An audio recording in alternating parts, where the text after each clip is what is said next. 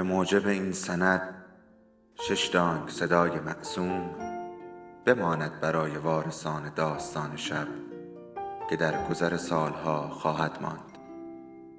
ارادتمند داستان شب.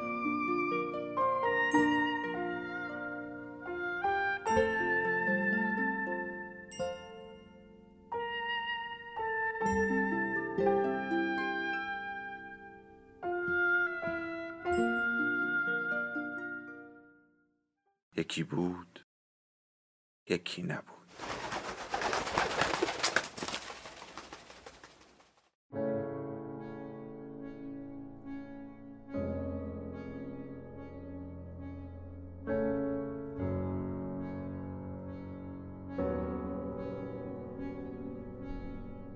سفر به انتهای شب اثر لوی فردیناند سلین.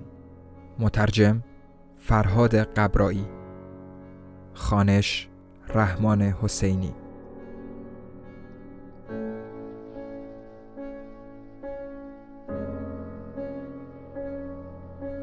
قسمت هجدهم.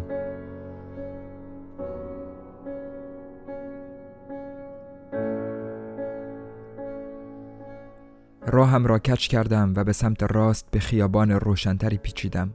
طوری که انگار می‌دانستم کجا می‌روم. اسم این خیابان برادوی بود. اسمش را روی پلاکی خواندم. بالای آخرین طبقه ها نور بود و مرغ دریایی و آسمان تکه پاره. اما ما وسط گرگومیش زیر در حرکت بودیم. وسط نوری بیمارگونه مثل نور جنگل نوری چنان خاکستری که خیابان را مثل پنبه آلودهی پر کرده بود. مثل زخم غمانگیزی بود که به جایی ختم نمی‌شد.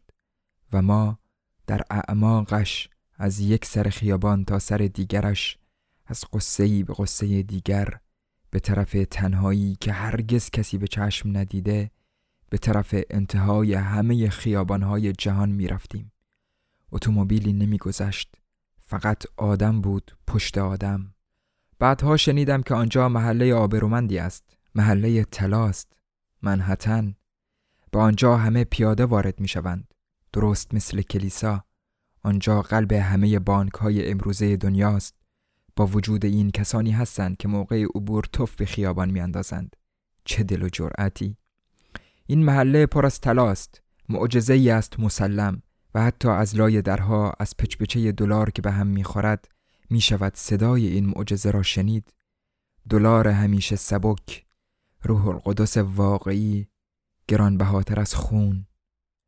در هر صورت فرصتی بود که برای تماشا بروم و حتی وارد شدم تا با این کارمندها که نگهبان اسکناس بودند حرف بزنم. همشان دل مردند و مزد ناقابلی می‌گیرند.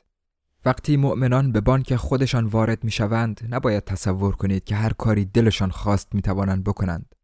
ابدا از دریچه مشبک کوچکی با دلار درد و دل می‌کنند. در واقع اعتراف می‌کنند. سر و صدایی نیست. نور ها ملایم است. باجه کوچکی است وسط ستونهای ستبر. فقط همین. نان مقدس را نمی‌خورند. می‌گذارند روی قلبشان. نمی‌توانستم مدت زیادی برای ستایششان بمانم.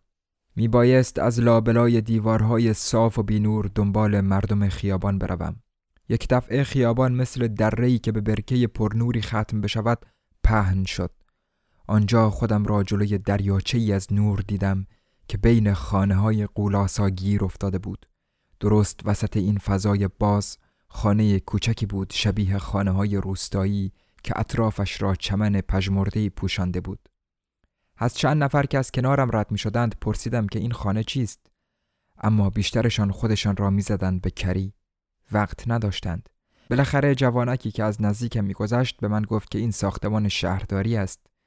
بنای یاد بودی است از دوران استثمار که فقط از نظر تاریخی اهمیت دارد. آنجا حفظش کردند. اطراف این واحه میدانی شده بود پر از نیمکت و اگر می نشستی می توانستی امارت شهرداری را دل سیر تماشا کنی. وقتی آنجا رسیده بودم چیز تماشایی دیگری نبود. یک ساعت آنجا ماندم تا اینکه از آن تاریکی از آن جمعیت درهم و برهم و اونق یک دفعه بهمنی از زنهای فوقالعاده خوشگل به طرف روشنایی سرازیر شد. چه کشفی چه آمریکایی چه کیفی. خاطره لولا و قماشش معیوسم نکرده بود. واقعیت داشت. به اوج زیارتم رسیده بودم و اگر در همین حال گرسنگی حضورش را مدام اعلام نمی کرد گمان می کردم که حتما به یکی از آن الهامات ملکوتی زیبایی دست یافتم.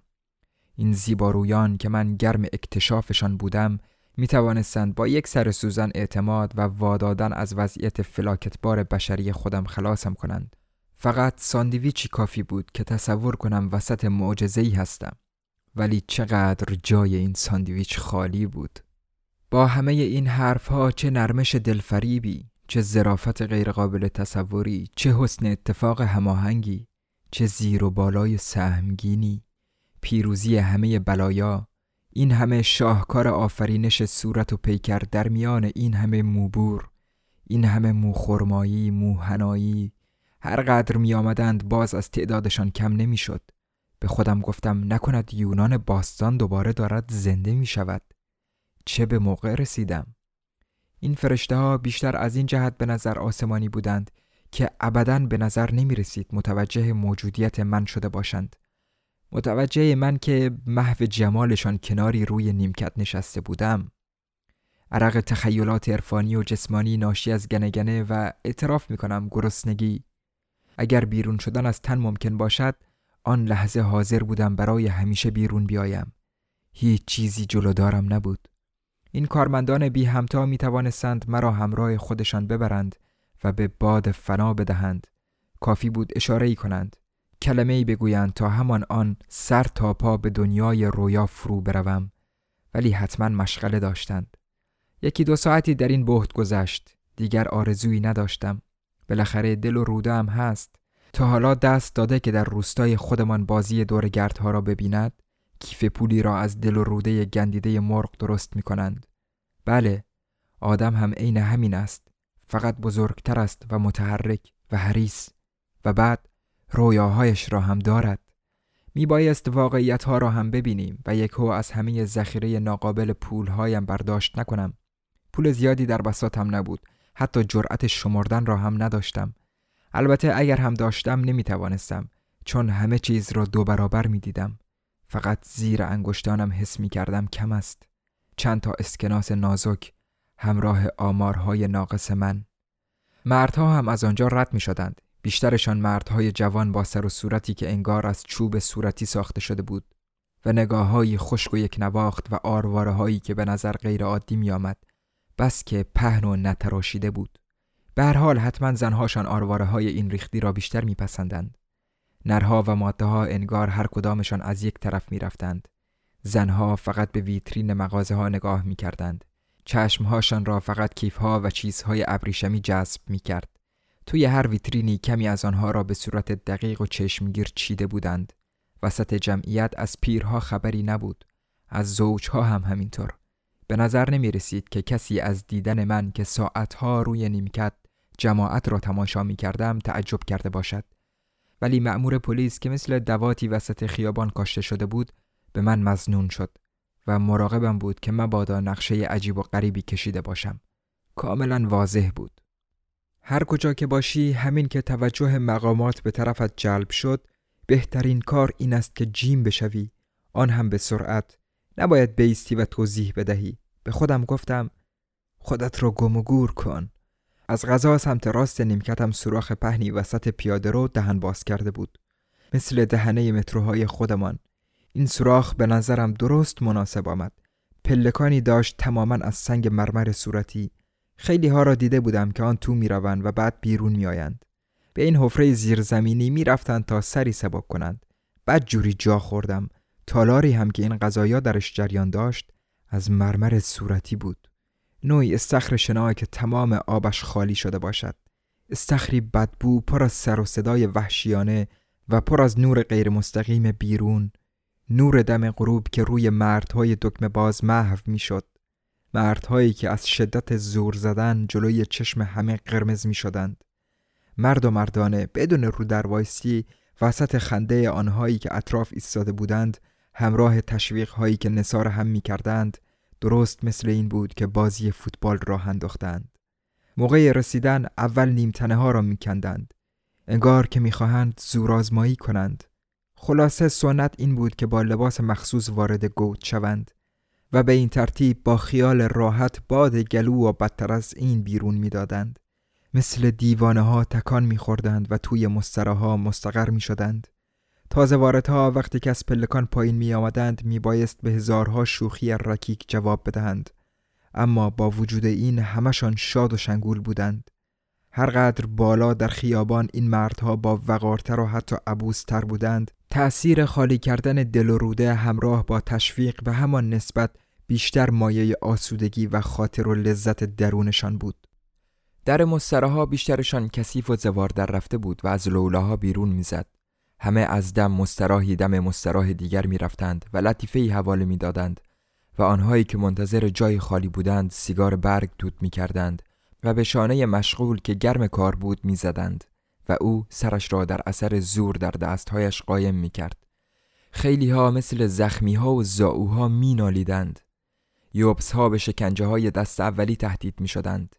وقتی صدای آب ختم نشستی را اعلام می کرد اطراف حفره خالی قلقله ها دو برابر می شد و اکثرا برای تسخیرش شیر یا خط می انداختند.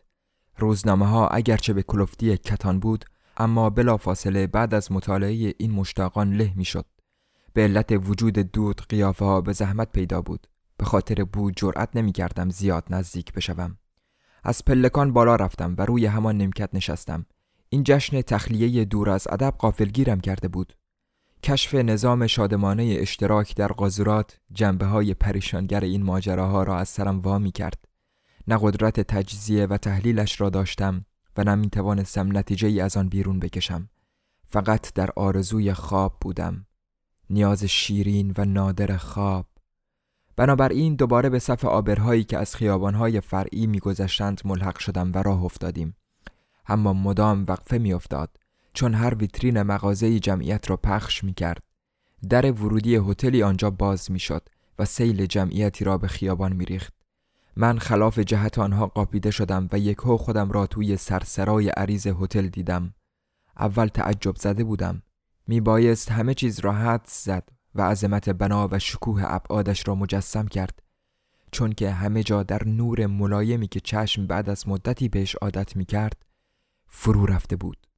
توی این تاریک و روشن کلی زن جوان در مبلهای بزرگ فرو رفته بودند. درست مثل اینکه وسط صدفی فرو رفته باشند. مردها ساکت و مراقب از دوربرشان در رفت و آمد بودند. از روبروی ردیف پاهای روی هم انداخته که با جورابهای بلند ابریشمی آراسته بود با رعایت فاصله میگذشتند. به نظر می رسید که این زنهای جوان آنجا منتظر حوادث بسیار مهم و ارزشمندی نشستند. صد درصد به من فکر نمی کردند. بنابراین من هم از جلوی این وسوسه های بلند و برجسته دزدکی گذشتم. چون لاقل صدایی از این زنهای متکبر روی یک ردیف صندلی لم داده بودند من چنان خواب زده به پیشخانه دفتر هتل نزدیک شدم چشمهایم خیلی زیادتر از سرم زیبایی دیده بود که پیلی پیلی میخوردم پشت پیشخان کارمند بزک کرده ای با بینزاکتی اتاقی را به من پیشنهاد کرد. کوچکترین اتاق هتل را انتخاب کردم. آن موقع پنجاه دلار بیشتر نداشتم. نه فکر در سرم بود و نه اعتمادی. امیدوار بودم که کارمند واقعا کوچکترین اتاق آمریکا را به من پیشنهاد کند. چون هتلش لوفکلوین روی پوسترهایش به عنوان مجللترین هتل در میان هتل‌های درجه یک معرفی شده بود. بالای سرم کلی اتاقهای مبله قرار داشت و نزدیک من در این مبلها وسوسه یک ردیف تجاوز چه مقاکی چه خطری آیا شکنجه زیبا پرستی فقرا تمامی ندارد؟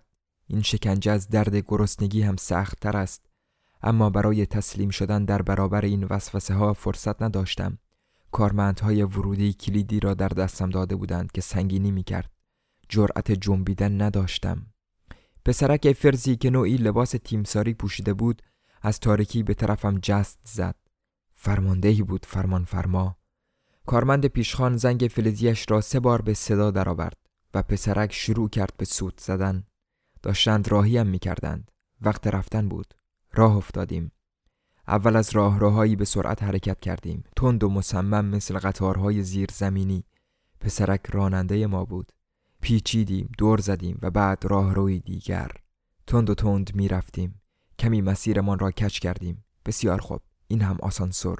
در یک چشم بر هم زدن. رسیدیم؟ نه. تاریکتر بود و به گمانم دیوارهایش با چوب آبنوس تزئین شده بود. وقت نداشتم وارسی کنم. وقت نداشتم وارسی کنم. پسرک سود می‌زد و چمدان سبکم را می برد جرأت نداشتم چیزی ازش بپرسم. می بایست باز هم برویم. این راه خودم هم خوب می دانستم. اینجا و آنجا وسط تاریکی سر راهمان چراغکی سبز و سرخ دستوری می‌داد. لکه های بزرگ طلایی نشان دهنده درها بودند. مدت ها بود که از اتاقهای 1800 گذشته بودیم و بعد اتاقهای 3000 ولی باز هم می رفتیم. سرنوشت نامرئی ما را پیش می کشند. این تیمسار کوچولو دنبال ناشناخته ها در حرکت بود. انگار غریزش او را جلو می برد. انگار هیچ چیزی در این هزار تو باعث نمی شد راهش را گم کند. سوتش وقتی که از کنار کلفت سیاه پوستی گذشتیم به آهنگ غمانگیزی بدل شد. همین. در اثر تقلای تند راه رفتن در این راهروهای همشکل تتمه دل و جرأتی را هم که موقع فرار از قرنطینه داشتم از دست دادم. داشتم از پای می افتادم. درست همانطور که کلبم زیر باد و باران داغ آفریقا از پا می افتاد. اینجا من وسط طوفان احساسات ناشناخته گیر افتاده بودم. بین دو نوع تمدن لحظه پیش می آید که خودت را وسط خلع در حال دست و پا زدن می بینی. یکو پسرک بدون اینکه خبر بدهد روی پاشنه پایش چرخید. رسیده بودیم. در را به سرعت باز کردم. اتاقم آنجا بود. جعبه بزرگی با دیوارهای چوبی آبنوس. فقط روی میز نور مختصری از چراغ کمسو و سبز رنگی پخش می شد. مدیر هتل کلویف به اطلاع مسافرین محترم میرساند که خود وی شخصا مایل است در تمام مدت اقامتشان در نیویورک در خدمت ایشان باشد. خواندن این آگهی که جایی نصب شده بود که کاملا به چشم مسافرها بخورد فقط و فقط به بهتم اضافه کرد. همین که تنها ماندم از بد بدتر شد تمام این آمریکا به من هجوم آورد سوالهای عجیب و غریبی از من می‌کرد و احساسات وحشتناکی را در دامن من می‌زد حتی اینجا توی همین اتاق. روی تخت با دلواپسی سعی کردم خودم را اول از همه به تاریک و روشن این دخمه کوچک عادت بدهم. دیوارهای سمت پنجره اتاق با قرشی منظم به لرزه در می آمد. متروی هوایی بود. از جلوی پنجرم. وسط دو خیابان مثل گلوله توپی پر از گوشت لرزان و له شده از وسط شهر دیوانهی از محله به محله دیگر در حرکت بود.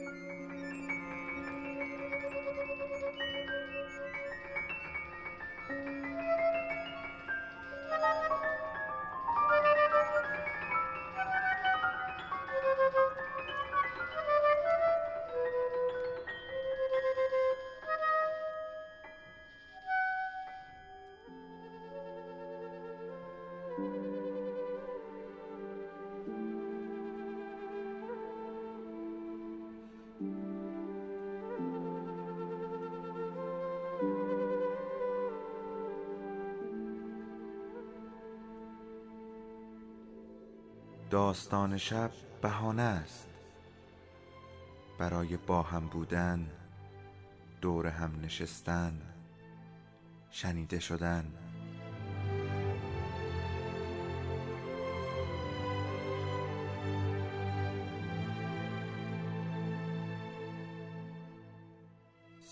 افسانه ها رو میشنویم.